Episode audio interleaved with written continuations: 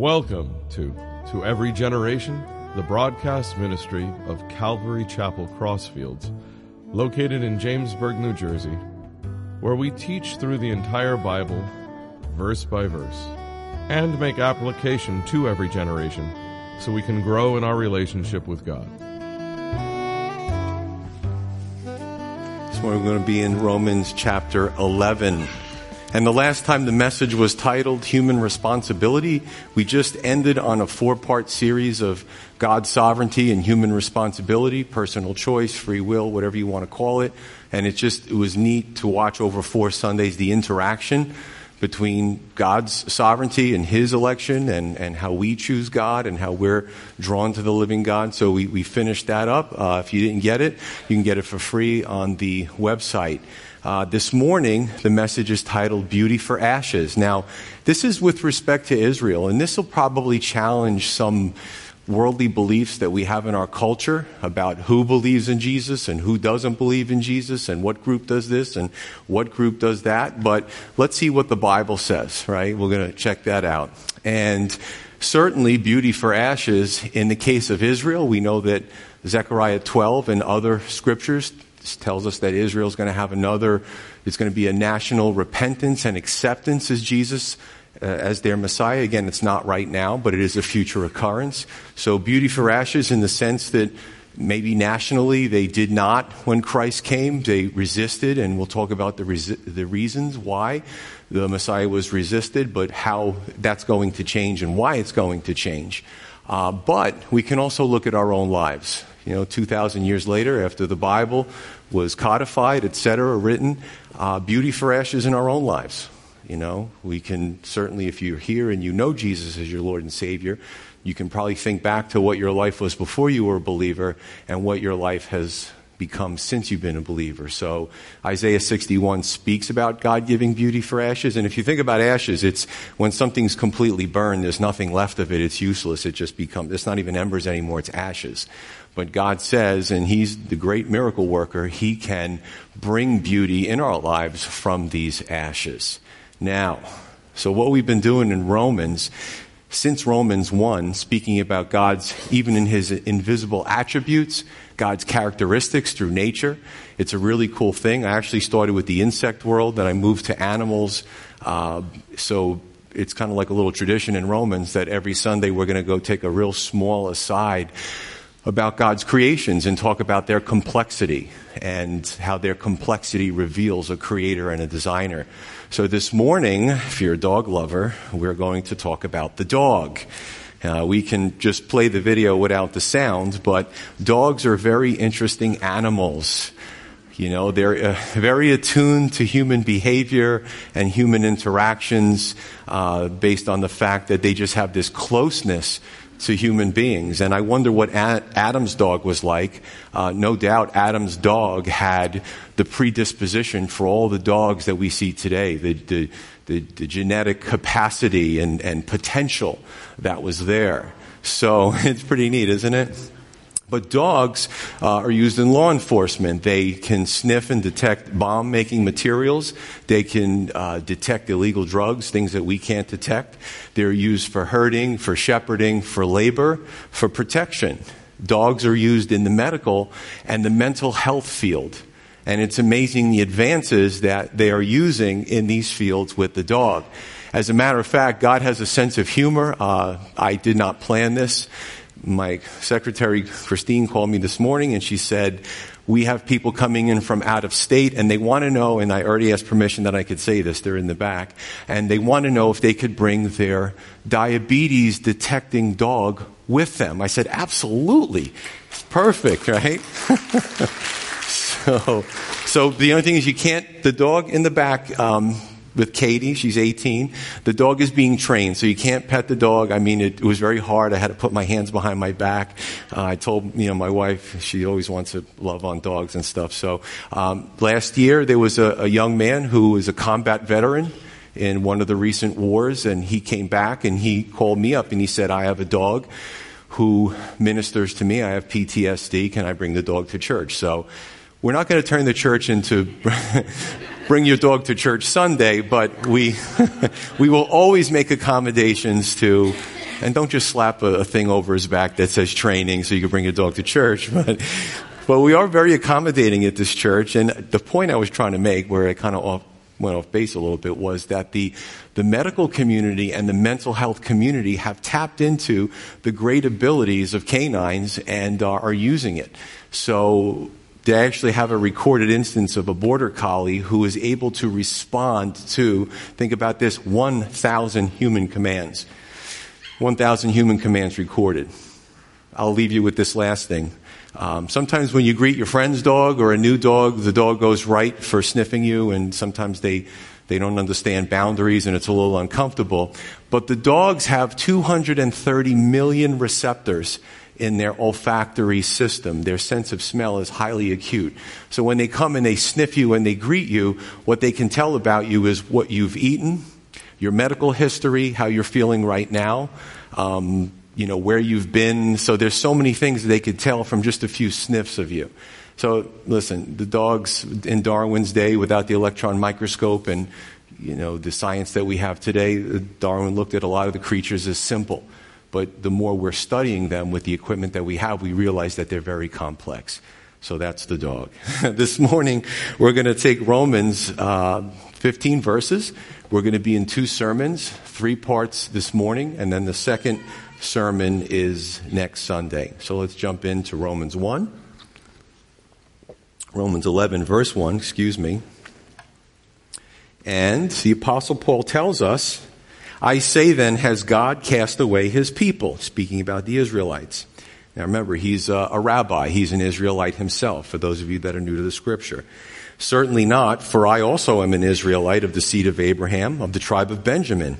God has not cast away his people whom he foreknew. Or do you not know what the scripture says of Elijah? How he pleads with God against Israel, saying, quote, Lord, they have killed your prophets and torn down your altars, and I alone am left, and they seek my life. But what does the divine response say to him, to Elijah? Quote, I have reserved for myself 7,000 men who have not bowed the knee to Baal.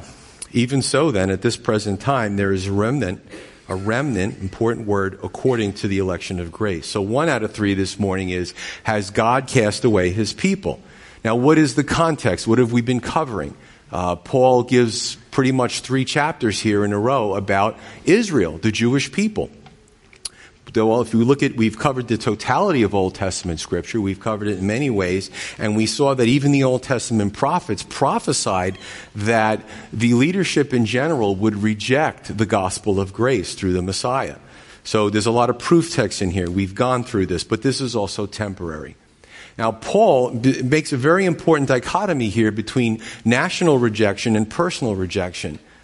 Right? National, the former, yes but the latter no, obviously. And he gives us proofs of how many Jewish people, we know that over 2,000 years, probably millions of Jewish people have personally come to Jesus as their Lord and Savior. There's more and more now Jewish groups that have, have received the Messiah, and we're seeing this great harvest of, you know, the world says, our culture says Jewish people don't believe in Jesus.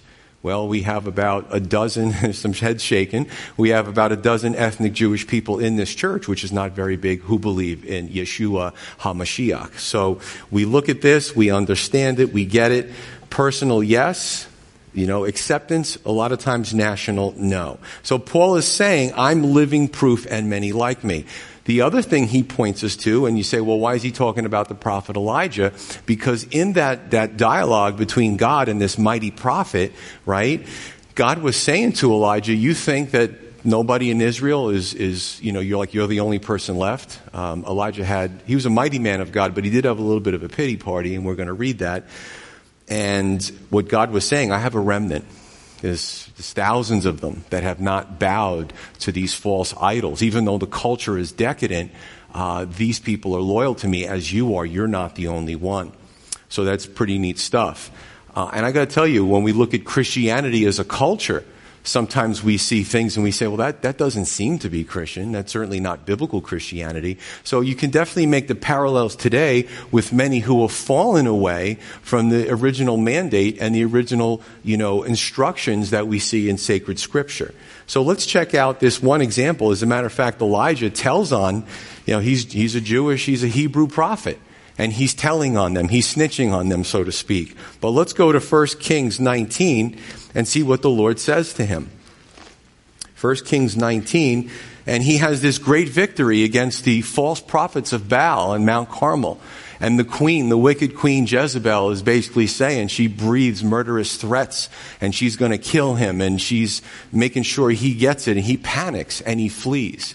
And he, he goes very far away and he's just trying to run right? So in verse 9, it says, There he went into a cave. Now remember, when we read about Elijah, he was a mighty prophet. But you know what's cool about Elijah and everybody else in the scripture? Is that they were like us. They were sinners like us, and they were frail like us.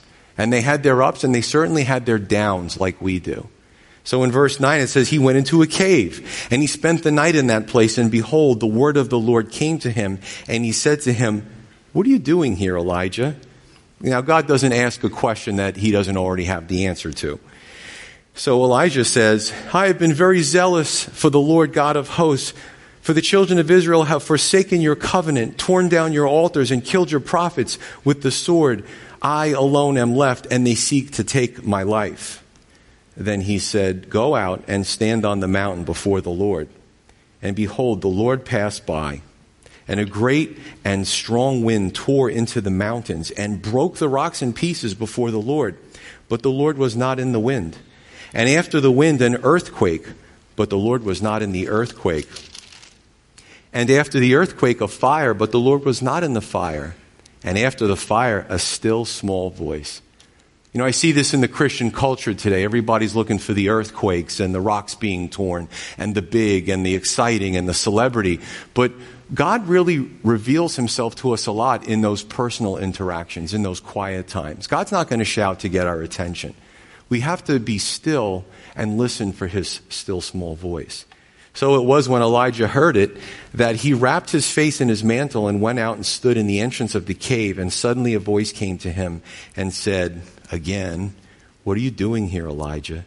So he said, he, you know, he's like us. He's, he's a little dense. He, he says the same thing, which isn't entirely true. It's emotional. He says, I have been very zealous for the Lord God of hosts because the children of Israel have forsaken your covenant, torn down your altars, and killed your prophets with the sword. And I alone am left, and they seek to take my life.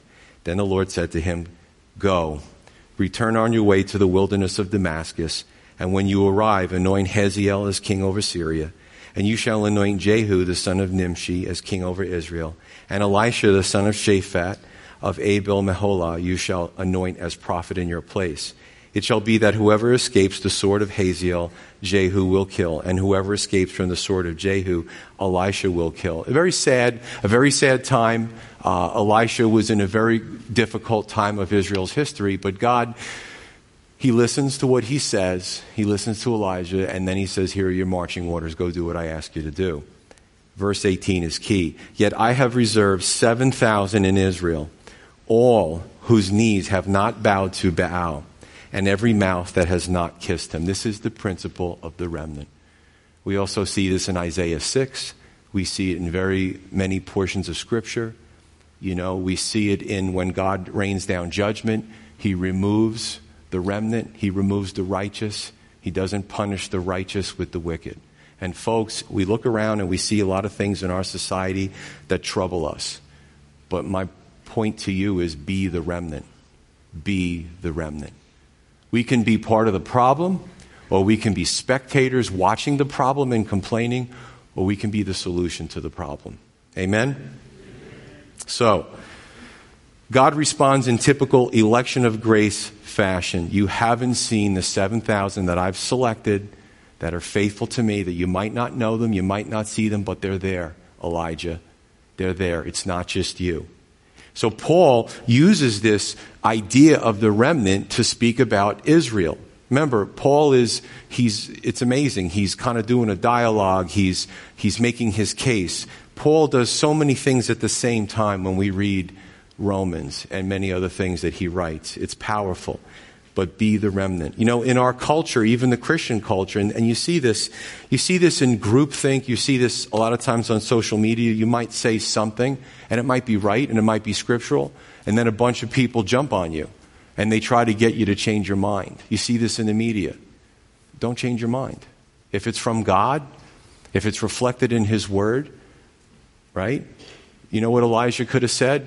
All right, Queen, I'm sorry. I'm not going to serve God anymore. I promise I will be a cultural Israelite. Can you please leave me alone? Can you remove the, the death warrant? She probably would have done it. But you know what? He, con- he continued to serve the living God. And so did those 7,000 who did not bow their knees to Baal, but bowed their knees to the living God. Verse 6, continuing on, he says, And if by grace, we're going to make the connection, if by grace, then it is no longer of works. Otherwise, grace is no longer grace. But if it is of works, it is no longer grace. Otherwise, work is no longer work. What then? Israel has not obtained what it seeks. But the elect have obtained it, and the rest were hardened, just as it is written. God has given them a spirit of stupor, eyes that they should not see, and ears that they should not hear to this very day.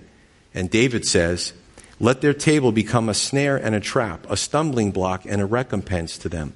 Let their eyes be darkened that they may not see, and bow down their back always. So, too, salvation is either by works or salvation is by grace. What is the fundamental reason for the rejection of Christ? Whether it's Israel or people today, it's, it's, it's a rejection of the free gift of grace. God did all the work to save us, right? For God so loved the world that he gave his only begotten Son, that whosoever would believe on him, Christ, would not perish but have eternal life. John 3:16. So what happens is, whether it's the Israelites that he's referring to or people today, well, you know, I never killed anybody. You hear people say that. Well, I never even been arrested. I don't have a criminal record. You know, I do a lot of good deeds. That doesn't get us into heaven. That's a works based system. We work on our behavior, we work on following the law, the Ten Commandments, and we feel we've attained a righteousness so that when we get to heaven and we knock on the door and we say, you know what, Lord, you should let me in. Here's my resume. Think about the hubris of that. I used to think like that. I'll just be honest with you. So if anybody's thinking like that and you're, you're kind of on the fence with this whole Jesus thing, I get it. I get it. Because actually having a relationship with the living God, it takes work, it takes time. It, it's not works, but it takes effort. Because now you're having a relationship with the living God instead of doing something on a Sunday and thinking you're good for the rest of the week. That's why it's called a walk with the Lord. People back then, all they did was walk. Walk, walk, walk, walk, walk. So when we talk about a walk with the Lord, it's a relationship, it's a walk. So the rejection of the Messiah's grace in favor of our own works and our own righteousness. Now, the word work in the Greek, which it was written in, is ergon. At the root of that is the word erg, which is where we get the word in English erg, which is a unit of work or a unit of energy. So, why is what we do to earn salvation unfair? If you're working your way to heaven, your own righteousness, why is that an unfair system? Number one, ability. We already covered the lack of righteousness, right? We can't attain the righteousness that it takes to get to the living God. So that's one thing. That's one strike against us to try to work our way into heaven. The other thing is it's unfair. It's unfair.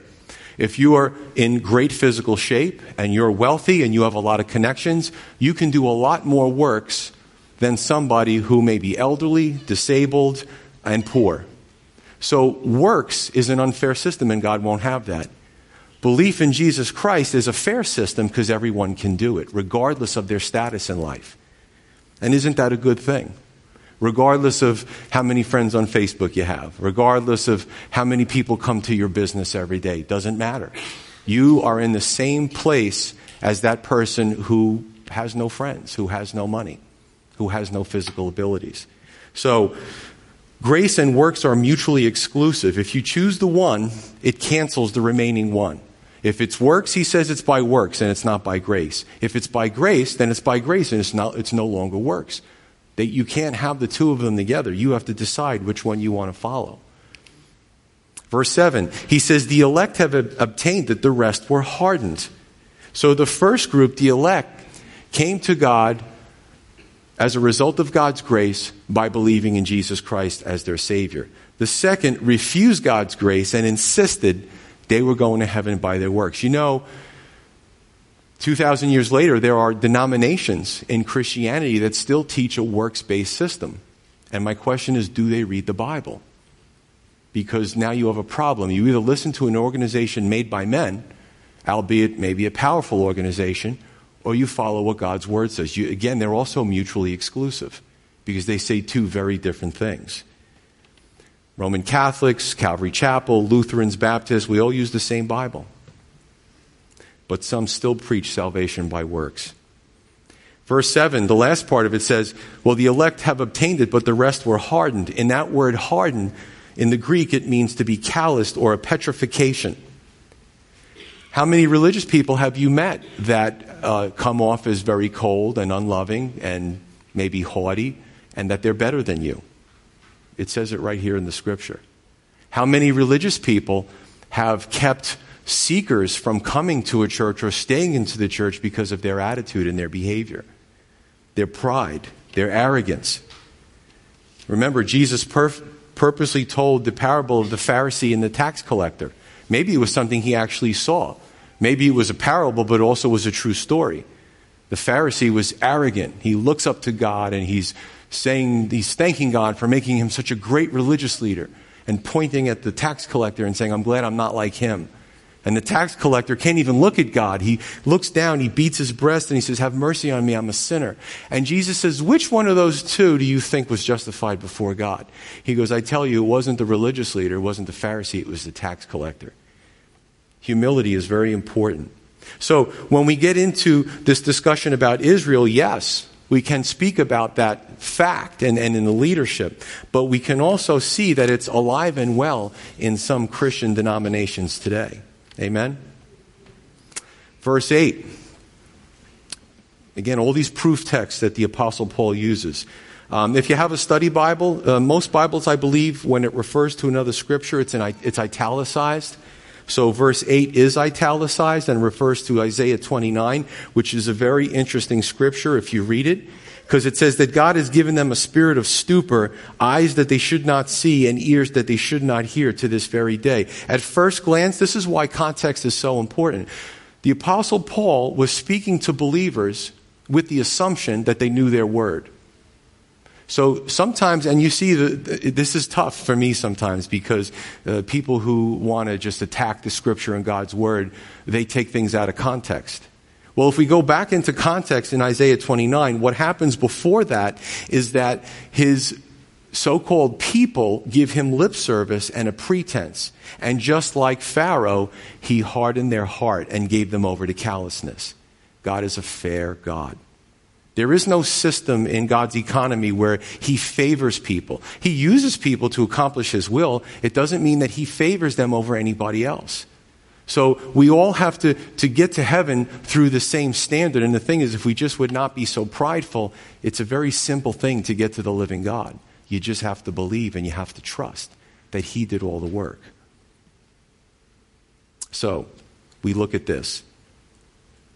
A type of hardness can come when somebody hears the word and they're, they're on the fence and they continue to harden their heart because they don't want it to get too close. They don't want to be vulnerable. That can happen too, a callousness that sets in. Verse 9 comes from Psalm 69. So now he goes from Isaiah to David, where David begs God to deal with his enemies who are making his life miserable. Now, sadly, many of David's enemies, again, if you read the entire psalm, were his own people.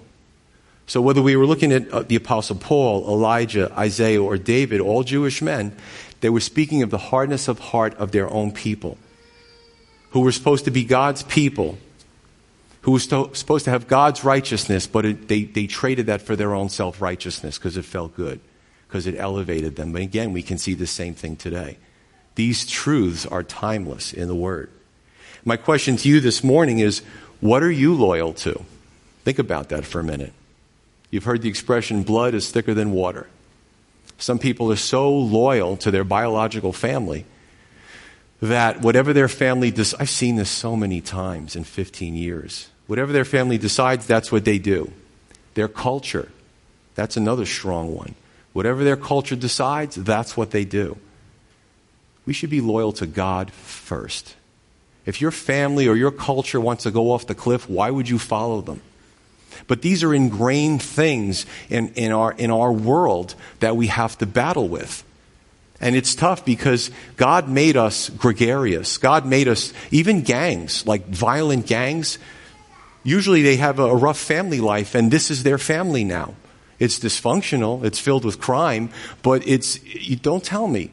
Most people are not loners, they would prefer to be with others. And here's the rub when we're in with a group of people that we are loyal to, and then we're introduced to the living God, and then we have to make a decision. Well, how's this going to affect them? And sadly, like the rich young ruler in Jesus' day, even today, many people walk away. They turn their back on the living God. They turn their back on Jesus and salvation because of a foolish loyalty to somebody in this world. It could be your profession. It could be your political party. My goodness, are we seeing that all over the place? When I was a kid, you could disagree with somebody and still be their friends. Today, we've lost our collective minds in our culture. You know what I'm saying? What are we loyal to, folks? It needs to be the Lord first. Be loyal to the Lord. Because we don't owe anything to anybody, but we do owe everything to the Lord who died for our sins. Verse 11, last few verses for this morning. He says, I say then, have they stumbled that they should fall? Certainly not. But through their fall, this can also be translated their trespass. I'm going to get back to that. To provoke them to jealousy, salvation has come to the Gentiles. Now, if their fall is riches for the world and their failure riches for the Gentiles, how much more their fullness? For I speak to you, Gentiles. Inasmuch as I am an apostle to the Gentiles, I magnify my ministry. If by any means I may provoke to jealousy those who are my flesh and save some of them. Here's interesting. Paul's people, the Jews, he was fluent in Hebrew. He memorized the scripture. He had a camaraderie with the religious leaders. He was at the top of the world. He was at the top of his game. Check this out. As much as he loved them and he loved his culture, he had to break ranks with them when it came to Jesus Christ, but his desire was to bring them into the fold. Folks, are we allowing ungodly people to influence us negatively, or are we positively influencing the ungodly? That's very important because that is a dynamic. It's like an equilibrium in chemistry. I used to like those, those um, equations. They would go back and forth. There's, no, there's nothing static in influence at any given moment in time, we're being negatively influenced by our culture, by what we see on TV or the world, or we're positively influencing others for Jesus Christ. And this was Paul's heart. He's like, I'm not going to be negatively influenced with those that are denying Jesus, but I want to positively influence them so they can be saved like I'm saved. I want them to taste of the salvation that I've tasted of. Pretty interesting stuff there. So he says, For if their being cast away is the reconcil- reconciling of the world, what will be their acceptance be but life from the dead? Third, three out of three this morning.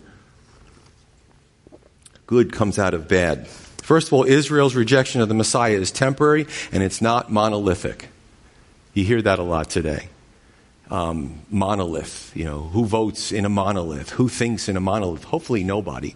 Because a monolith is a mindless thing where people like me or people like you, we get together and we, we kind of have this echo chamber of thought and we do things and we think things the same way. That's a monolith. What Paul was saying is the Israelites are not a monolith, and none of us should be a monolith. We should be only a monolith when it comes to what it says in the Word what it says in the Word. So it's temporary, it's not monolithic, and in the future it will bear fruit. Now, check this out. Um, I, I, went to my Greek lexicon because if you look at the study Bible, it has a word, it has another word, and then in italics, underneath the verse, it'll have another word, which is an alternate translation. This is the difference between two words. And if you take the, the Greek um, understanding, and you apply it, it, it makes a little bit more sense. It's a nuance, but it's there. So I say then, have they stumbled that they should fall? Certainly not, but through their fall. It's been translated twice or three times in the English as fall. However, the first fall is, is a pipto. It's, it's a fall. It's a, a total fall. The second fall is a paraptoma, the, the second two, which means, which means a, a stumbling. So th- there's, there's some subtleties to this. Israel stumbled or what, what, he's saying is, should they fall, like completely? The answer is no. But through their stumble, to provoke them to jealousy, salvation has come to the Gentiles. Now, if their stumble is riches for the world and their failure riches for the Gentiles, how much more their fullness? So you see the difference there.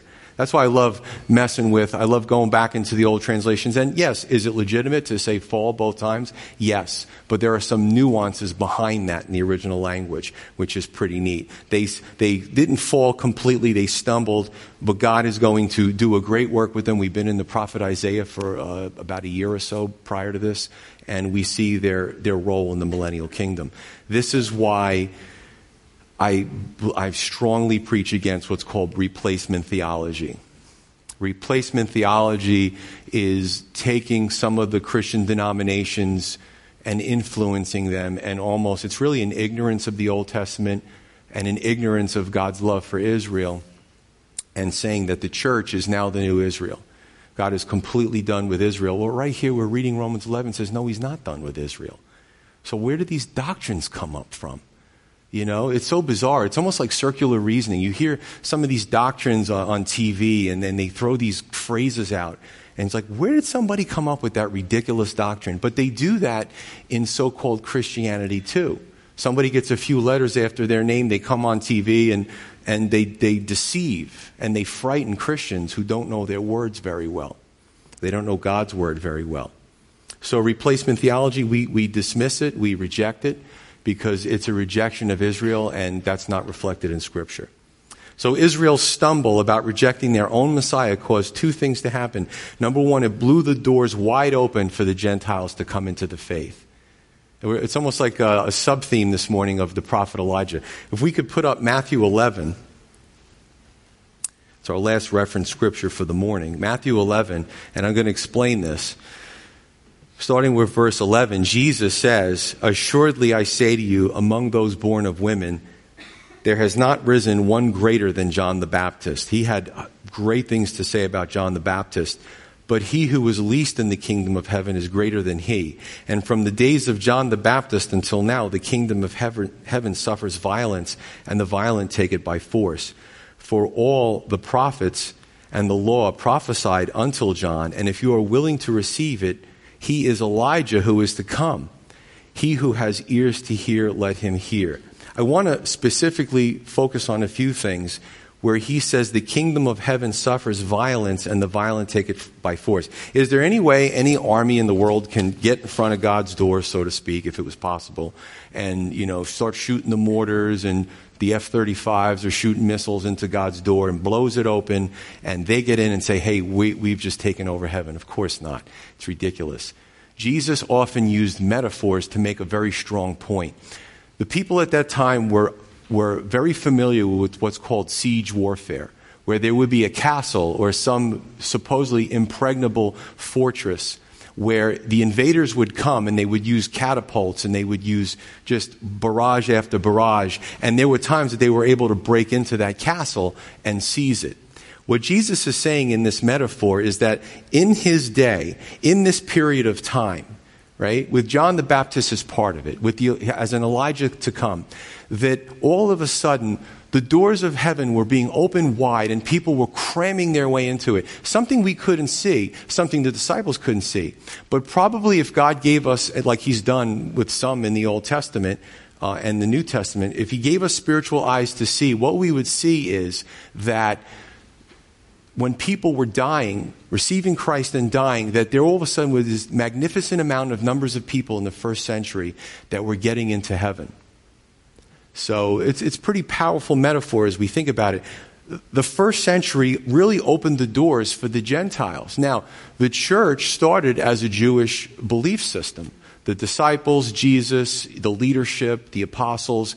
But what happened is over time, Gentiles started coming in, probably by the hundreds of thousands, if not millions. So, a very, very exciting scripture to look at. And the reason I bring it up is because this was Israel's stumble allowed this great thing to happen.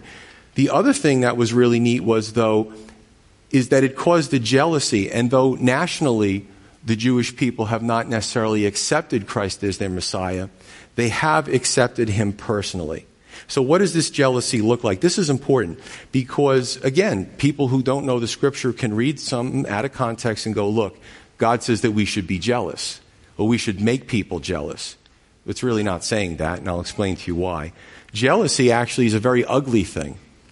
To me, jealousy is one of the ugliest sins in the church when people envy each other and treat each other poorly because of the way they look or what they have. Jealousy is hideous. It sounds like I'm painting myself into a corner, doesn't it? What he's speaking about is, and, and I've done this, you know, I, I'm reading the Bible, I take it seriously. So I'm like, you know, I went on this quest in the Old Testament. I went to read um, Old Testament prophets and learn Jewish culture and stuff. So I love witnessing the Jewish people a lot of times they look at me funny and they go, Are you Jewish? You know what I'm saying? How do you know all this stuff? I have Jewish friends that say, You know more about my feast than I do. I didn't know about the meaning behind the Passover. And it's really cool.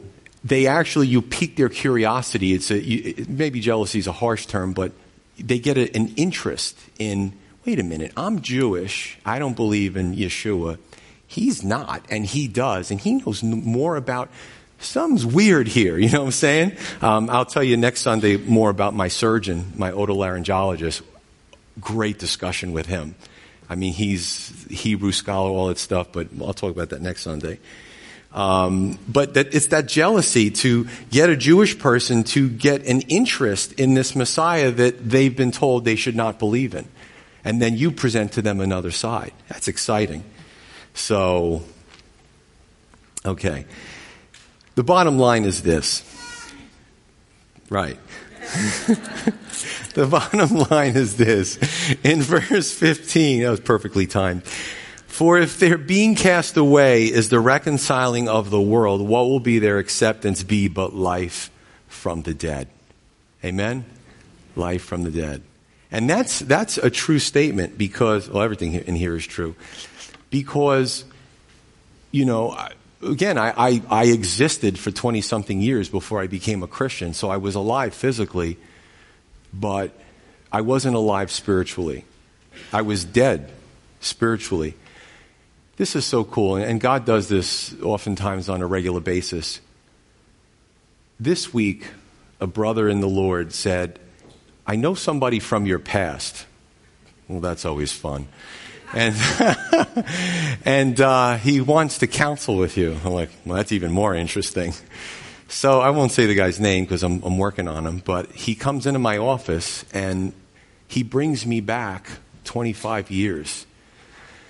And uh, he's we anyway. He's got the, all these issues that happened to him, and we're talking, and he's kind of looking at me, and he's he's making these faces. He's smirking at me and, and I'm like, yeah, I'm different, aren't I? He goes, yeah. He starts, he goes, like he's partially blown away by just like sizing me up and my expressions and what I'm saying. And let's go back to the title. The title is Beauty for Ashes. If you're a believer, uh, listen, I didn't kill anybody. I know some of you are like, what, what kind of person were you? I was a worldly person, period. So we're sitting in the office and I said to him, bro, I'm alive now. I'm the best I could possibly be. I said, when you knew me, and he's smirking again, I'm like, I'm not that person anymore. And I said, I want the same for you. So it was great because I was able to break out into a witnessing opportunity. And folks, that's what Beauty for Ashes is. Whether we're talking about the context of Israel, and it's going to be beautiful when the present leadership in Israel is removed and the Lord comes and directly You know, they see him, they see the wounds, they see his power, they see him in the sky. Zechariah 12, they, they mourn that for so long they didn't believe, and then he takes uh, leadership in Jerusalem. Beauty for ashes. But, folks, I can tell you about beauty for ashes in my simple little insignificant life. And I got to share those beauty for ashes this week. So if you're a believer, you understand what that is. If you're not a believer, consider. Consider the fact that Jesus died for your sins. Consider the fact that any ashes that you have in your life now, especially the fact that you don't know the living God, He wants to give you beauty. He wants to do a new work in you. He wants to breathe life into you. He wants to revive you spiritually. He wants to promise you eternal life. Folks, I don't care who you are, what you've been, where you've, what you've done. Don't confess it. Keep that to yourself or keep it to the Lord. But the Lord wants to do that in your life as well. Let's pray.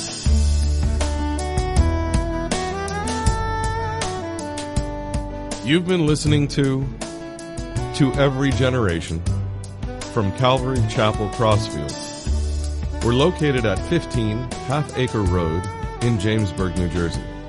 We meet for Bible study Wednesdays at 7:30 p.m. and Sunday service begins at 10:30 a.m. On Sundays we have children's church for all ages in addition to infant and nursery care. You can find out more about the ministry here at Calvary Chapel Crossfields by going to cccrossfields.org. Thanks for listening and may God bless you.